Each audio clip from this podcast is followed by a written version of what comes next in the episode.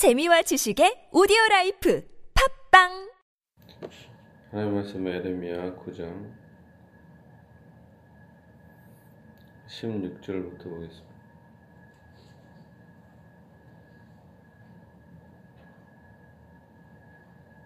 (17절부터) 보겠습니다. 17절, 18절 같이 읽습니다. 만군의 여호와께서 이와 같이 말씀하시되 너희는 잘 생각해보고 곡하는 분야를 불러오며 또 사람을 보내 지혜로운 분야를 불러오되 그들로 빨리 와서 우리를 위하여 애곡하여 우리의 눈에서 눈물이 떨어지게 하며 우리 눈꺼풀에서 물이 쏟아지게 하라. 예, 이제 유대 백성들이 망하는 상황에서 얘기합니다. 만군의 여호와께서 이와 같이 말씀하시되 너희는 잘 생각해보고 곡하는 분야를 불러오며 또 사람을 보내 지혜로운 분야를 불러오되 그들로 빨리 와서 예, 이제 예루살렘이 멸망하니까 어, 슬픔을 표현하는 거죠. 장례식에서 그 슬픔을 극대화하기 위해서 오히려 그 당시에는 이제 곡하는 사람을 불렀나 봐요. 그들로 빨리 와서 우리를 애곡하여 우리의 눈에서 눈물이 떨어지게 하며 우리 눈꺼풀에서 물이 쏟아지게 하라. 이는 시온에서 통곡하는 소리가 들리기를 우리가 아주 망하였구나. 우리가 크게 부끄러움을 당하였구나. 우리가 그 땅을 떠난 것은 그들이 우리 거처를 헐었음이로다 함이로다. 그 예루살렘의 멸망이 이렇게 확실하고 고통이 크다라는 것입니다. 부녀들이여 여호와의 말씀을 들으라. 너희 귀에 그의 입에 말씀을 받으라. 예루살렘 백성들, 유대 백성들이 예, 무슨 말씀을 받아야 돼요? 바로 하나님의 말씀을 받으라 이렇게 표현하고 있죠. 너희 딸들에게 애곡하게 하고 각기 이웃에게 슬픈 노래를 가르치라. 무릇 사망이 우리 창문을 통하여 넘어 들어오며 우리 공실에 들어오며 밖에서는 자녀들을 거리에서는 청년들을 멸절하려 하느니라. 하나님의 심판이 안과 밖에 가득 넘치기 때문에 그렇습니다.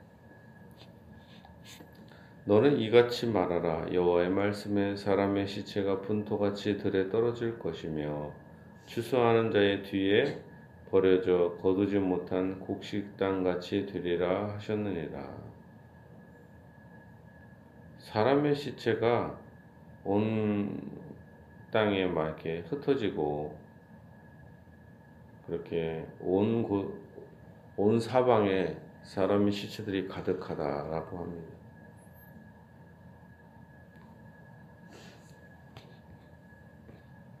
근데 우리가 여러분 성경을 해석할 때 어, 조심해야 될 게 있습니다. 뭐냐면 어, 이사야가 선지자가 다르고 예레미야 선지자가 달라요. 비슷한 내용을 예언을 하지만 이사야와 에레미야가 얘기하지만 어, 좀 약간 차이가 있습니다. 차이가 다르다보다는 차이가 있어요. 자 그리고 성경을 특히 구약 성경을 특히 평신도들은 역사적인 배경을 모르고 읽잖아요, 솔직히. 그래갖고 읽다가 약간 좀 이런 본문을 읽으면은 아 평신도 어떻게 생각하면은 앞으로 나에게 이런 불행한 일들이 일어날 것이다. 이런 착각을 한단 말이에요. 읽으면서 아 내가 죄 짓고 이렇게 해서 이렇게 이런 심판이 올 것이다. 그리고 막 축복의 말씀을 막 하면 아 나한테 축복이 올 것이다. 괜히 그냥 이렇게 본문이 막 축복이고 막 그러면은 괜히 기분이 좋아지고 괜히 이런 본문을 읽으면 아 나에게 이제 심판이 올 수도 있다. 괜히 그냥 우울해지고 그럴 수 있잖아요. 아 우리에게 이제 앞으로 이게 칼의 심판이 올까? 괜히 그냥 분위기가 싸하잖아요. 특히 제가 에레미야 본문을 읽다가 다른 본문을 하고 왔다 갔다 하는 이유가 뭐냐면 계속 에르면 보면 사람이 우울해져 갖고 괜히 우리에게 심판이 오나 이런 착각을 하게 할까봐. 그게 아니고 우리가 분명히 알아야 되는 건 이거는 예루살렘인과 유대 백성들에게 일어난 거지 현재 우리에게 된, 되고 있는 게 아니고 앞으로 그렇게 될 게 아니에요 이게. 이거를 통해서 우리가 교훈을 받자는 것입니다 교훈을. 앞으로 이제 뭐 북방에서 우리에게 쳐들어온다. 우리가 뭐 회개하지 않고 이러면은 막 북한이 쳐들어오고 소련이 쳐들어오고 막 그런 식으로 해석을 하면 안 되는 거예요 이렇게. 뭐 북방에서만 우리를 쳐들어오나요? 그렇게 하면 안 되고 성경을 해석할 때 그냥 어떤 본문과 상관없이 우리가 하나님 앞에 회개하지 않고 온갖 악을 저지르면은 북방뿐만 아니라 오만 곳에서 하나님의 심판과 저주가 있지 않겠습니까? 그러나 우리가 회개하면은 어떤 상황 속에서도 하나님이 복을 주신다 이런 거죠. 그러니까 막 에레미야 성경을 읽고 막 이렇게 아 사람의 시체가 오만 사방에 하면은 하면은 아 우리가 이, 우, 이 우수영 지역이나 이런 데막 전쟁이 일어나고 이럴 수도 있겠구나. 이런 좀 우울하겠고 막 그럴 그렇게 생각하면 안 돼요. 괜히.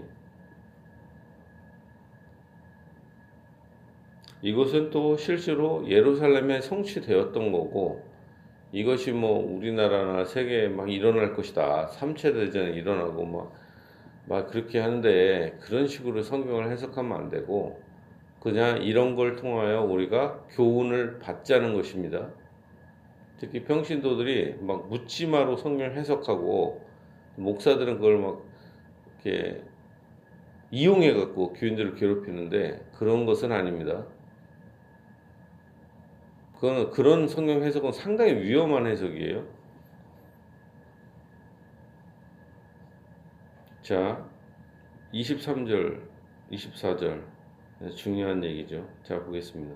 이와 같이 이와 여호와께서 이와 같이 말씀하시되 어, 에레미야 선지자가 어, 예언을 막 하고 부정적인 것을 얘기했지만 그러나 하나님의 말씀입니다. 지혜로운 자는 그의 지혜를 자랑하지 말라. 용사는 그의 용맹을 자랑하지 말라. 부자는 그의 부함을 자랑하지 말라. 보통 지혜로운 사람은 자기 지식을 자랑하려고 좋은 대학을 나온 사람은 자기의 대학을 자랑하고 그 다음에 또 용사는 힘 있는 남자들은 자기의 예, 팔뚝이라든가 그 뭐 무술을 잘하고 그 외에 여러 가지 그런 걸 잘하는 거를 용맹을 막 자랑을 합니다. 그리고 부자는 또 자기의 돈 많은 거 그런 걸 자랑한다 합니다. 근데 그런 걸 자랑하지 말라. 자랑하는 자는 이것으로 자랑할지니 곧 명철하여 나를 아는 것과 우리가 자랑해서는 안 되는 게 바로 이런 것들인데 지혜나 용맹과 부함, 돈이나 이런 게 아니라 자랑하는 자는 무엇으로 자랑하냐? 곧 명철하여 나를 아는 것과 하나님을 아는 것 그것을 자랑하라. 나 여호와는 사랑과 정의와 공의를 땅에 행하는 자인 줄 깨닫는 것이라. 나는 이 일을 기뻐하노라. 여호와의 말씀이니라. 사랑과 정의와 공의를 땅에 행하시는 하나님. 자, 여기서 하나님은 두 가지를 크게 행하십니다. 첫 번째는 뭐냐면 하나님의 사랑. 하나님은 어떤 분이에요? 죄인들을 용서하십니다. 이 두 가지를 우리가 분명히 명심해야 됩니다. 하나님께서는 우리를 용서하신다. 네, 교회에서 무슨 법을 따지고 율법을 따지고 막 합니다. 그리고 용서도 안 하고 무자비하고 법대로 합시다. 막 그래요. 그러나 자기는 법대로 안 하잖아요. 우리가 얼마나 조심스러운 게 목사도 막 여러분들을 괴롭히면서 이래야 됩니다. 저래야 됩니다. 할 수 있잖아요. 그러면 자기는 지키냐? 목사는. 예? 그렇지 않잖아요, 이게. 왜? 우리는 다 죄인이니까 그러니까 하나님 앞에 우리가 10계명도 지켜요. 10계명도 못 지켜요, 솔직히. 10계명. 욕심내지 마라. 욕심 부리고 있잖아요, 이게. 오히려 하나님께서 율법을 주신 이유는 지키라고 주셨다기보다는 율법을 통해서 우리가 주님 앞에 회개하라고 주신 거 아닙니까? 율법을 지켜야죠. 법을 지켜야 되지만 그걸 통해서 다른 사람을 정죄하고 목사가 여러분들을 괴롭히려고 하는 게 아니라 그 율법을 보면서 아 나는 죄인이구나 이걸 회개하라고 회개해서 주님의 은혜를 구하라고 하는 것입니다. 그리고 다른 사람이 그걸 못 지킬 때 정죄하고 넌 왜 그러냐가 아니라 좀 불쌍히 여기라고. 여기서 다 불쌍한 죄인들 아닙니까? 그냥 우리가 다 장애인이에요, 사실은. 한쪽은 다 영적으로 애꾸눈일 수 있고, 한쪽은 손이 짧을 수 있고, 한쪽은 다리가 짧을 수 있고, 한쪽은 뭐가 부족하고 다 부족한 사람. 근데 서로 서로 이렇게 너는 뭐가 이게 부족해, 너는 이게 잘못됐어 그러면은 한심한 거죠, 솔직히. 다 부족한 사람들끼리 모였는데 하나님은 어때요? 우리를 그럼에도 불구하고 사랑하시고 용서하시잖아요. 우리도 그럼에도 불구하고 사랑하고 용서하기를 하나님은 원하십니다. 우리가 분명히 명심해야 돼요. 그런데 그러면 예수님의 피로 용서받는 걸 하나님은 원하십니다. 그리고 용서하기를 원하셔요. 그잖아요. 하나님 우리가 용서받기를 원하시고 또 우리가 다른 사람을 용서하기를 원하십니다. 반대로 우리가 다른 사람을 용서하지 않으면 하나님도 용서하지 않는다.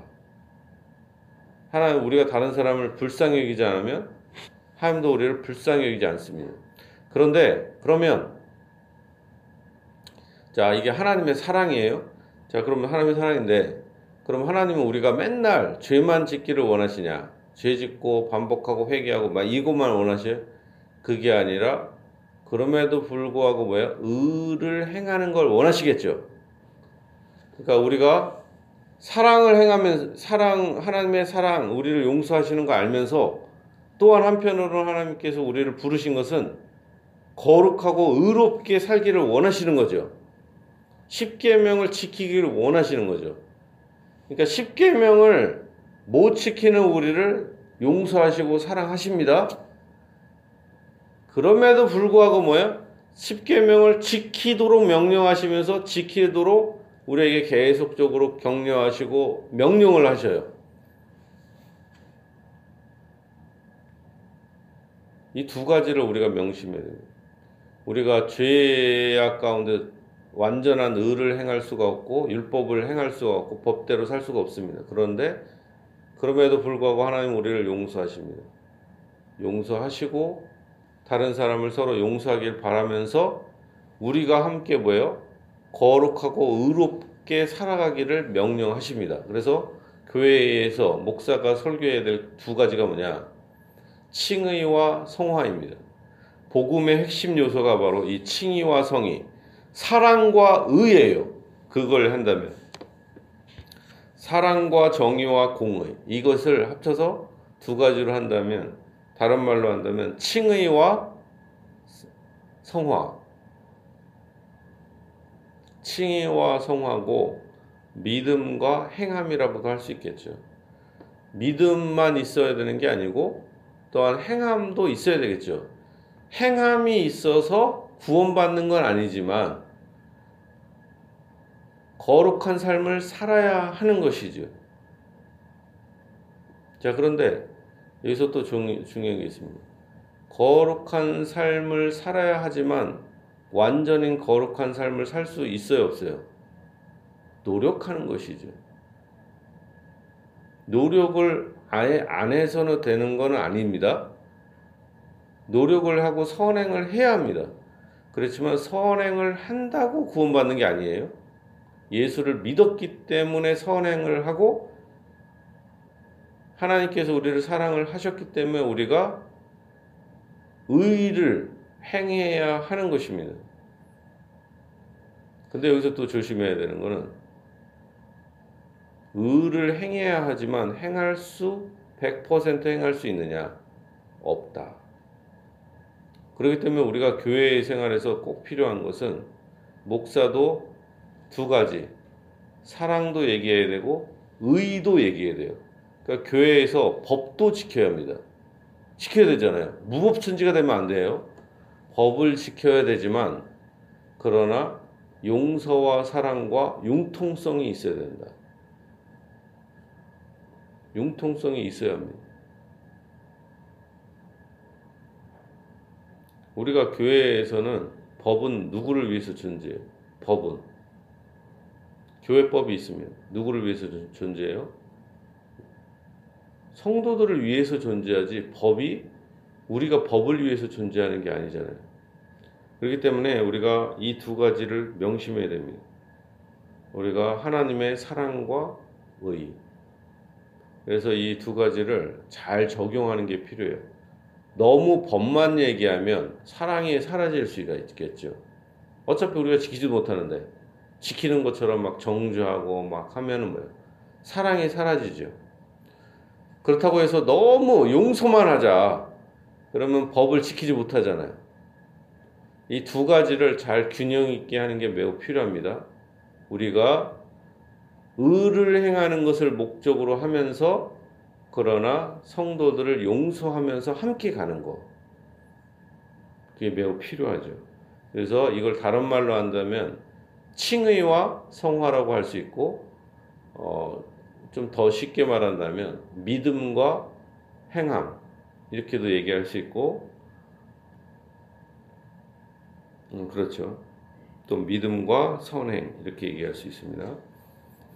그래서 하나님을 아는 것과 나 여호와는 사랑과 정의와 공의를 땅에 행하는 줄 자인 줄 깨닫는 것이라 이 일을 기뻐하노라 여호와의 말씀이니라 여호와의 말씀이니라 보라 날이 이르면 할례 받은 자와 할례 받지 못한 자를 내가 다 벌하리니 곧 애굽과 유다와 에돔과 암몬 자손과 모압과 및 광야에 살면서 살적을 찍은 깎은 자들에게라 무릇 모든 민족은 할례를 받지 못하였고 이스라엘은 마음에 할례를 받지 못하였느니라 하셨느니라. 자, 수많은 모든 민족은 할례를 받지 못했죠. 할례의 목적이 무엇입니까? 할례의 목적. 할례는 할례는 이걸 죄를 끊다라는 개념이 있는 것입니다. 딱 끊는다. 우리가 도박을 하는 사람이 손가락을 자른다는 건 뭐예요? 손가락을 자르는 게 핵심이 아니라 다시는 도박을 안 하겠다 이런 거잖아요. 마찬가지로 남자의 성기의 끝을 이렇게 딱 자른다는 것은 다시는 내가 죄를 짓지 않겠습니다. 하나님을 위해서 나의 모든 것을 드리겠습니다. 이런 개념이 있는 거예요. 헌신적인. 그런데 할례가 바로 하나님 앞에 죄를 끊고 하나님께 헌신을 하겠다라는 것인데 유, 세상 사람들은 아예 그런 거듭남이 없고 유대인들은 할례를 행했지만 하나님에 대한 헌신이 없고 죄를 끊는 마음이 없는 거예요. 할례만 한 거예요. 그러면 그게 아무 의미가 없잖아요. 하나님을 향해서 헌신하고 하나님을 알고 또 하나님의 사랑을 받고 또 하나님의 의를 행하려고 하는 마음이 없으면 그런 자에게 오직 심판만이 있는 것이죠. 여기서 우리가 정리를 한다면 하나님이 원하시는 거 뭐예요? 하나님을 아는 거. 하나님은 사랑이 풍성하신 분이시고 우리 같은 죄인을 용서하시는 분이시고 또한 우리를 향해서 공평과 의를 행하시면서 우리가 의를 행하기를 원하시는 분이시다. 여러분에게 복과 은혜와 축복을 주십니다. 왜요? 하나님의 영광을 위해요. 그 이웃을 사랑하도록 복을 주시는 거지 개인을 위해서 주시는 게 아니다. 라는 것입니다. 진실로 여러분들에게 하나님께서 은혜 주셔서 하나님의 복과 축복을 넘치게 주시기 바랍니다. 그래서 그 복으로 하나님께 영광 돌리고 이웃을 섬기고 사랑하는데 쓰게 하시기를 바랍니다. 이 축복과 이 사명이 여러분에게 함께 있기를 예수님의 이름으로 축복합니다.